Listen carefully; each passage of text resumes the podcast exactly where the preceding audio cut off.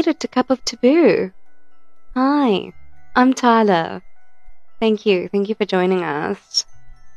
I got a new toy. Look what I can do.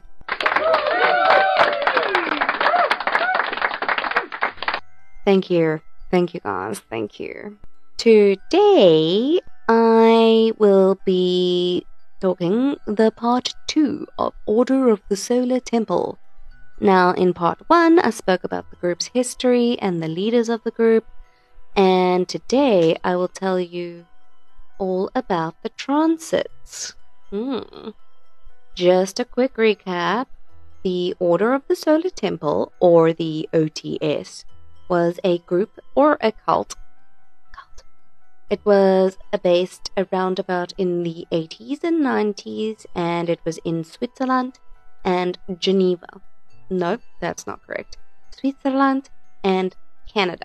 Now, this cult was run by two men, namely Luc Jouret and Joseph Di Mambro. They had Templar New Age beliefs and traditions, and they were pretty much obsessed with purity and secrecy and what's the word I'm looking for? Supremacy, almost. Mm, I don't know if that's the right word, but I'll, I'm, I'm going to stick with it. Now, they really just seem to attract wealthy and important people into this group. They managed to make wealthy people think, wow, I want to be part of this group. and they did get into some trouble in the 90s because you know how when one thing goes wrong, everything goes wrong? When it rains, it pours. Well, that happened for them. There was some bad publicity, there was some legal stuff, and there was just a, you know, a couple things that just kind of made it a bit meh for them. And, you know, it, it kind of, people question whether these run ins with the law and the bad publicity and all that kind of stuff is maybe what tempted them to commit the transits when they did. But this is just, how you say, speculation. We will never really know. Before I start, I just want to say a huge thank you if you joined me here because you listened to my first episode. So, in other words, if you're one of my three friends that are listening to this, I am so excited to be doing this. Um, but because I'm a noob, I am very sorry if there are audio issues. And like I said, I have a new toy which I'm still learning how to use. But here we are, trying our best, living our best lives. As long as you get the information right. So, get your learning pants on, get your beverage of choice. Mine is wine. And get ready to get that information served in your cup of taboo. Haha, how cool, right? Warning the following audio may contain graphic descriptions. Listener discretion is advised. At 1 o'clock in the morning on the 5th of October 1994, a fire was reported in Cheiry, which is a small town in Switzerland, and yes, I did have to Google it because geography is hard. And basically, when the cops got there, the barn was completely engulfed in flames, it seemed. And they were like, oh, damn. Anyway, they had volunteer firefighters hard at work trying to put out the fire. And when they eventually did put it out, they the police were able to go inside to investigate the scene, obviously. And what they saw inside was intriguing, to say the least.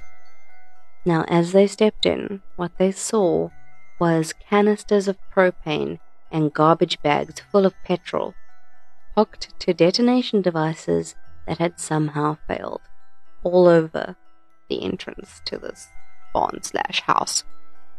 So apparently it was, you could just smell it. And thankfully those ones didn't go off because they were able to find out so much just with the lack of burnt, burntness in this in this area. So there are a bunch of victims, and I tried to get everyone's names, but unfortunately, my research skills are not that good. But I will name the few that I did find. The first body that the police found was Albert Giacobino, which I probably said wrong. Sorry. Now, he had a plastic bag over his head, but upon further investigation, they realized he had been shot in the head, but there was no bullet hole in the plastic bag, but there was a bullet in his head. You, you see where I'm going with this. So he was shot first, and then the plastic bag was pulled over his head. Now, that sort of leads you to think it was murder. I mean, which it was, but besides the point. Also, there was no gun near him, so it's not like his little ghost quickly came along and was like, oh, better take this away. No, no, no. no. Oh, speaking of ghosts, I got the cutest little ghost tattoo today. I'm just so excited about it. Anyway, back to what I was doing. ADD is difficult. It obviously looked like a murder, not suicide. So they were just like, suspicious. Now, while they were searching, they happened to find a secret room. Because remember, I said in these places they had all these secret rooms filled with mirrors and secret doors and just so many secrets. And they, in the secret room, they found 10 to 15 suitcases all lying on the floor, papers strewn about all over the place. And these papers were not fully burnt, so they were still there, you know, just damaged but not gone. And all of these papers had to do with the OTS. And you'll find out later that they had actually meant to burn everything so as to keep the mystery and the secrets of the Order of the Solar Temple a secret, basically. Now, just as the police were about to leave, they found another secret door. What's behind door number two? Ding ding ding ding. Now, this was at the back of the room, and behind the door was a long corridor, and at the end of that corridor was a room. I would love to see the planning of this place, like the, the house plans. Now, this is where it gets a little bit rough. In this room, there were 18 bodies, all dressed in their white silk capes with the big red crosses on them, and they were arranged in a circle radiating outwards like the spokes of a wheel. There is sort of like a drawing of it that I'll put on my Instagram. It's a bit culty. yeah. Now, beyond this circle of bodies, which I might add included three children, there was a door that opened to another smaller room, which there had been three more bodies and then there was another small room in which another singular body was found alone. Altogether in Cheiry, there was 23 people that had died. 20 of them had been shot by one gun. 65 bullets had been fired, and half of them had plastic bags over their heads. Now, nobody really knows the significance of the plastic bags, but the running theory is that it had something to do with Luc Jouret's theory that the world was too polluted and it was going to be destroyed by pollution or ah, plastic. No, I mean, I get what he's saying because plastic is bad, but anyway, the other theory is that these people were somehow traitors to the group and they were seen as pollution, and this is how they were punished, even though they were on this transit journey to the stars, wherever they were going. It was also reported after the autopsies that some of the members had, in fact, ingested some sedatives. That's a lot of people, as it is. I mean, 23 is already like, shoo, this is, that's a lot.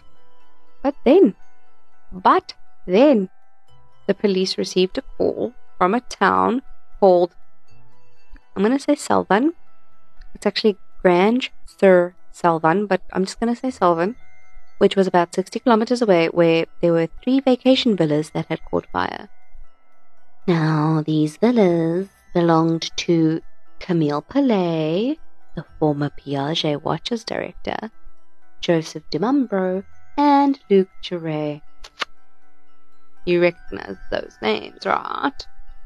Now, the detonation devices in this instance had not failed, and there were it was it was very badly burnt. And inside these villas, they found 25 bodies scattered around. Most of them were burnt beyond recognition. And this is where Joseph Di Mambro, Camille Pilet, and their families were found. And at first, the police believed that Luc Jouret had done all of it, but later, through dental records, his body was confirmed to be one of the very burnt bodies in in this instance, along with his ex-wife. Hmm. Suspicious. So at this time, the police in Quebec heard about the fires in Switzerland, and they were like, "Whoa, hold on! There's a connection.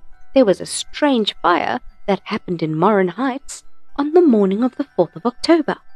So there, a blaze had engulfed a complex of luxury condos owned by, yeah, you guessed it, Pilet Di Mambro Jouret and this time also Dominique Bellaton. So inside these condos, a Swiss couple named Jerry and Colette Genoud had, again, I'm so sorry, pronunciation is hard. They had perished with no obvious signs of violence, and it just kind of looks like they'd fallen asleep and burnt to death. Now, after the events of Switzerland, the police were like, actually, um, you know, there's a lot of connections here, so we should probably investigate this a little bit more. Now, let me just tell you, the police were useless in this instance. Like, they literally left buildings for months where people could just walk into this charred remain of a the, the, the skeleton of the building and like pick stuff up and evidence, you know. But anyway, whatever. After the events of Switzerland, the police were like, hmm, we gon' go back. On the 6th of October, they went back and they found three more bodies. Oh, what? Hidden in a closet. I mean, the fact that they missed it in the first place is a little bit, oh, okay, sketchy. But these bodies belonged to Antonio Dutoit, Nikki Dutoit, and their three month old baby, Christopher Emmanuel Dutoit. Now you remember them, right?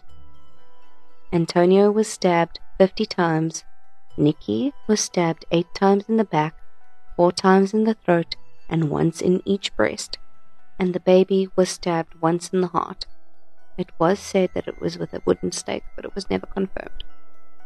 Now, if you'll remember correctly, Antonio, or Tony, as he was called, Tony! What's your name? Tony! Fuck you, Tony! I'm sorry. he was the technical guy that would do the special effects and the trickery for Di Mambro.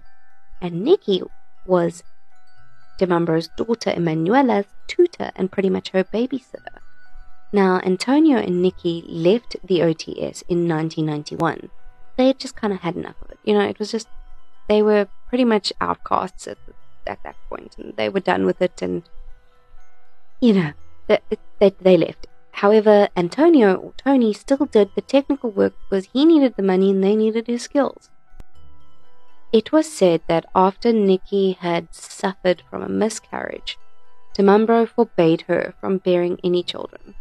But after the Dutoits left Switzerland and moved to Quebec, they gave birth to a son whose middle name was Emmanuel.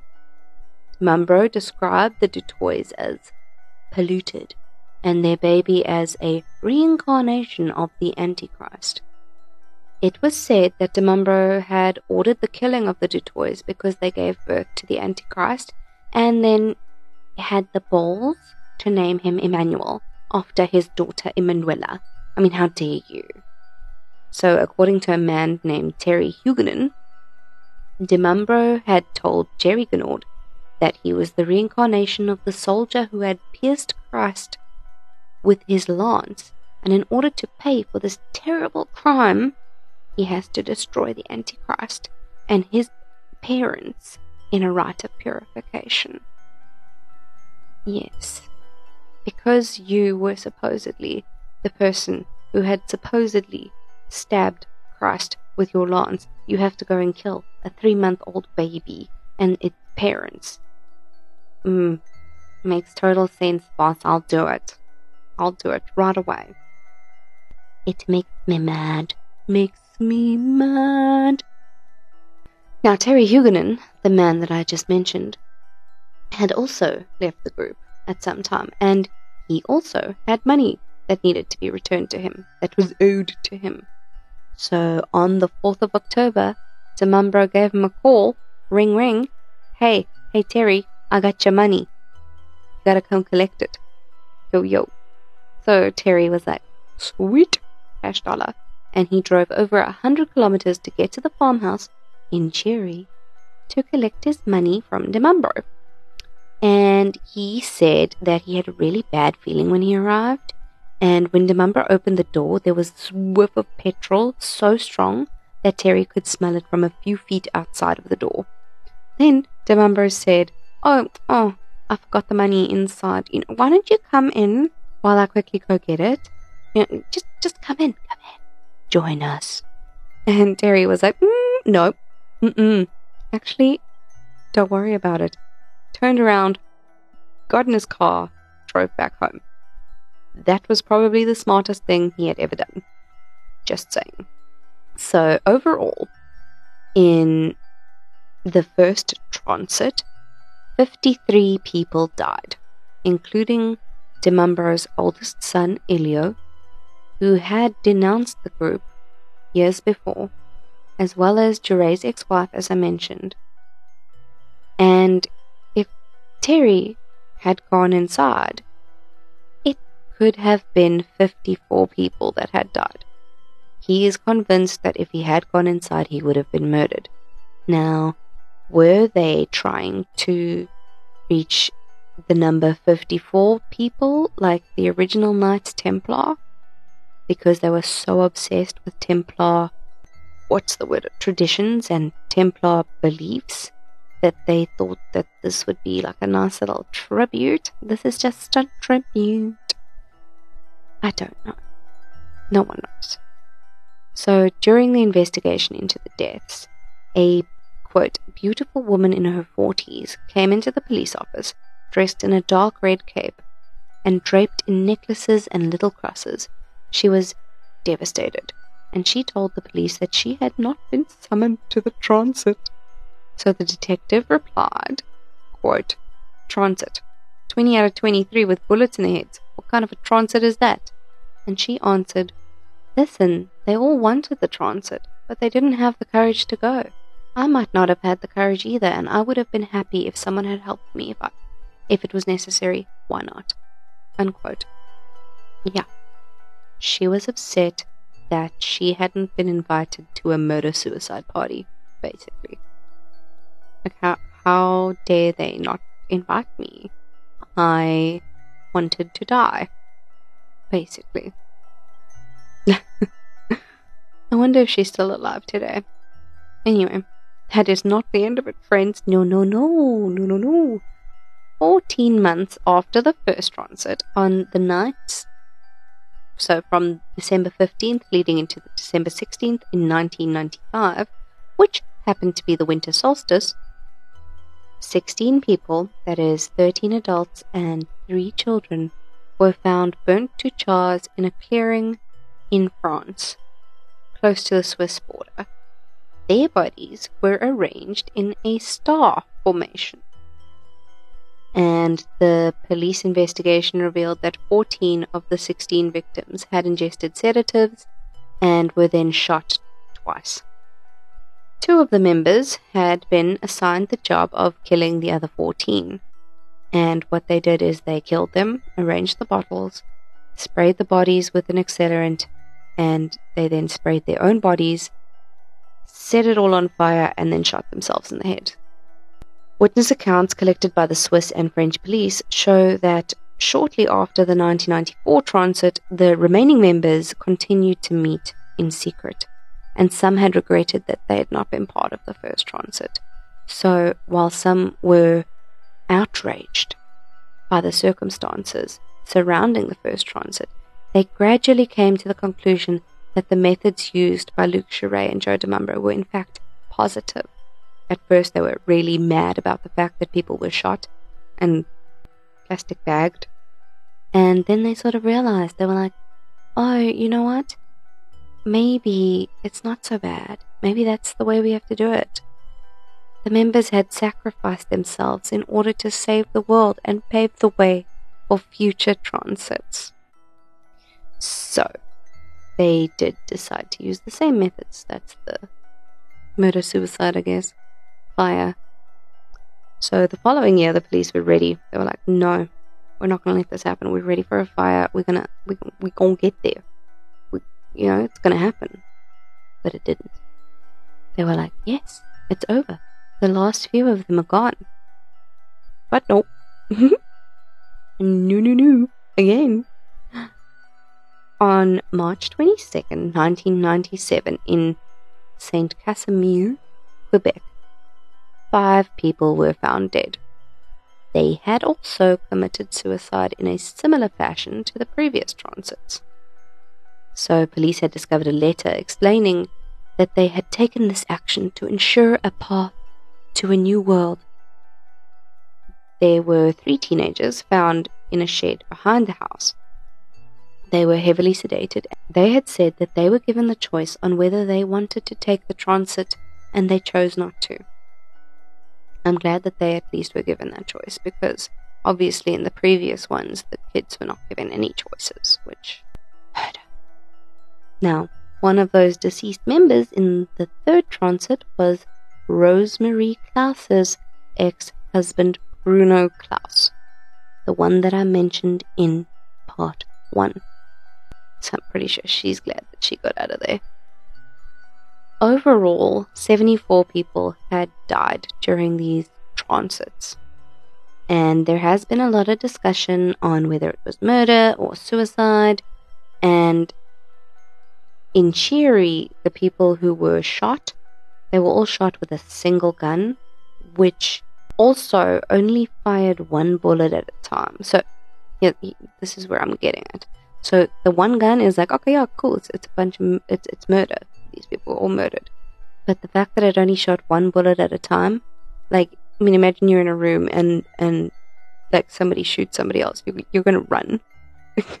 Generally, if you can, obviously but there wasn't it didn't it didn't seem like that it just seems like as the woman said they were helped along but i mean obviously all children murdered there's no way to even go around that Dutoits murdered because they had defied Di Mambro and were supposedly spreading rumors but and harboring the antichrist but you know i believe the only true suicides were the bigwigs and even they could have been murdered. I don't know. I mean, I don't know. Nobody really knows.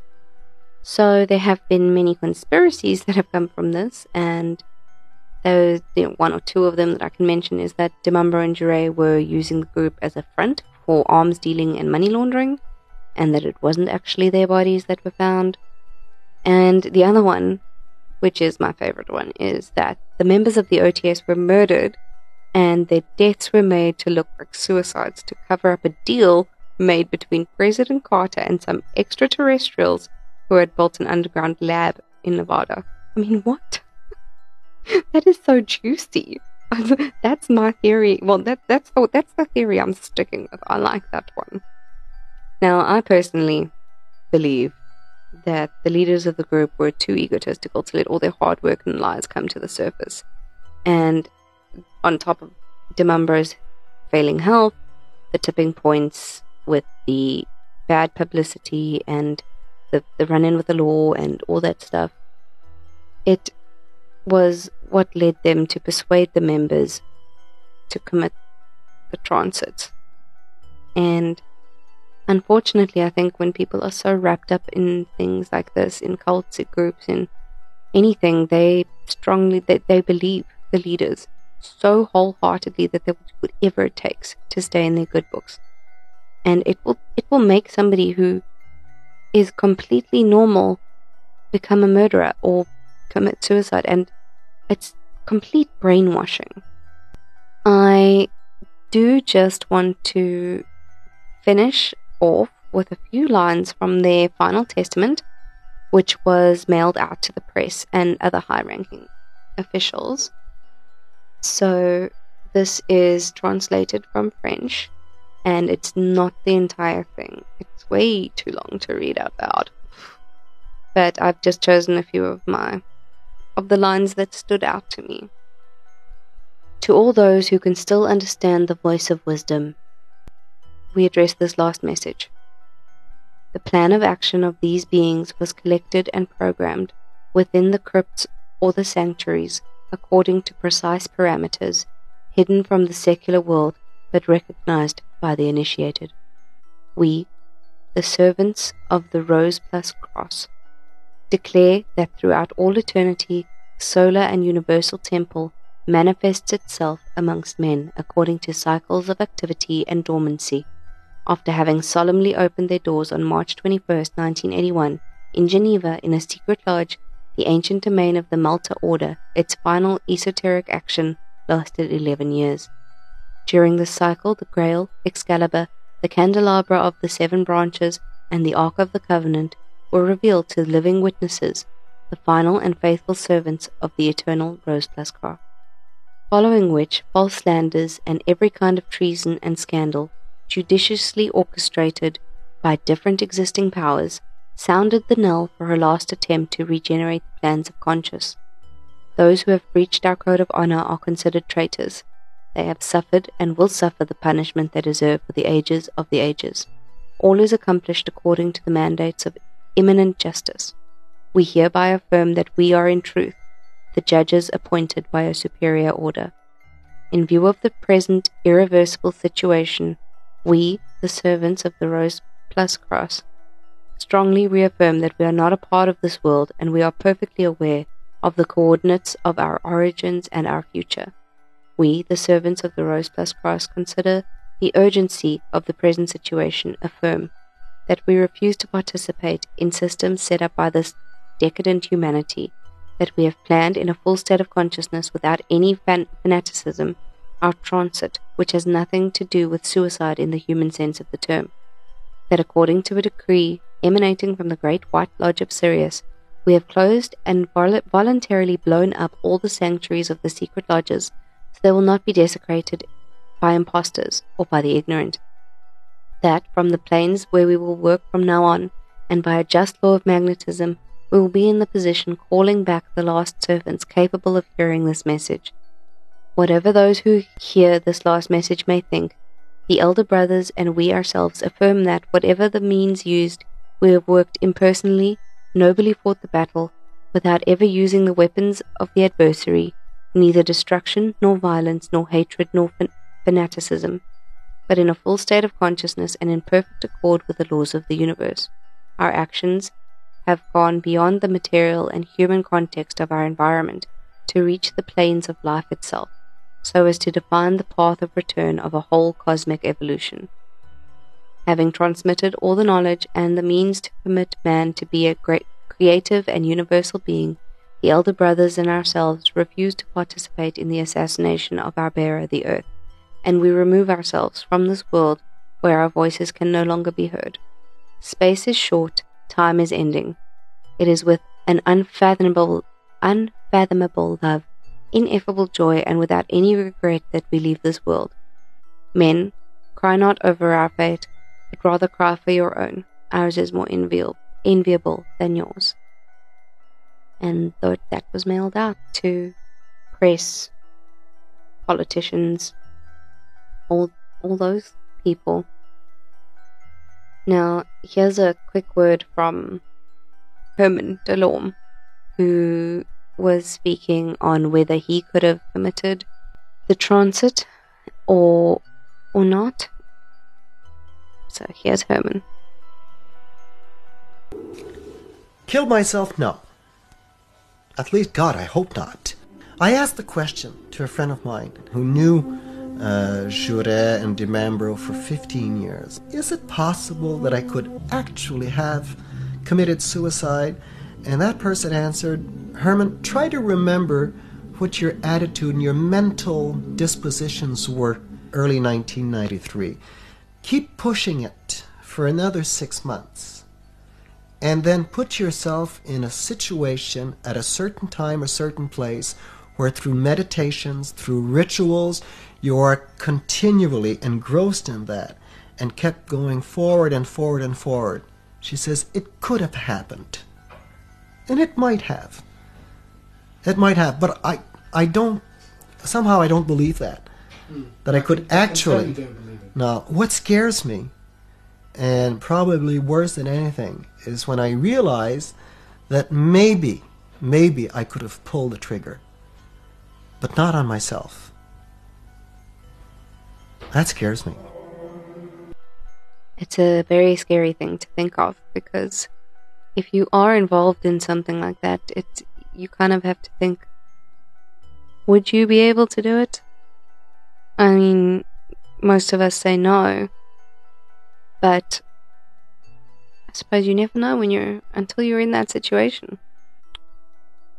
So it is with that that I finish off my chapter on the Order of the Solar Temple. Thank you so much for listening. I really appreciate you. Really, I do. Now, next week, I am going to talk about the Krugersdorp serial killers because I'm from Krugersdorp.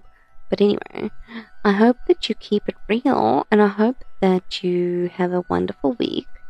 And I will chat to you guys next time. Okay, bye. Bye bye. Ciao. Bye. Bye.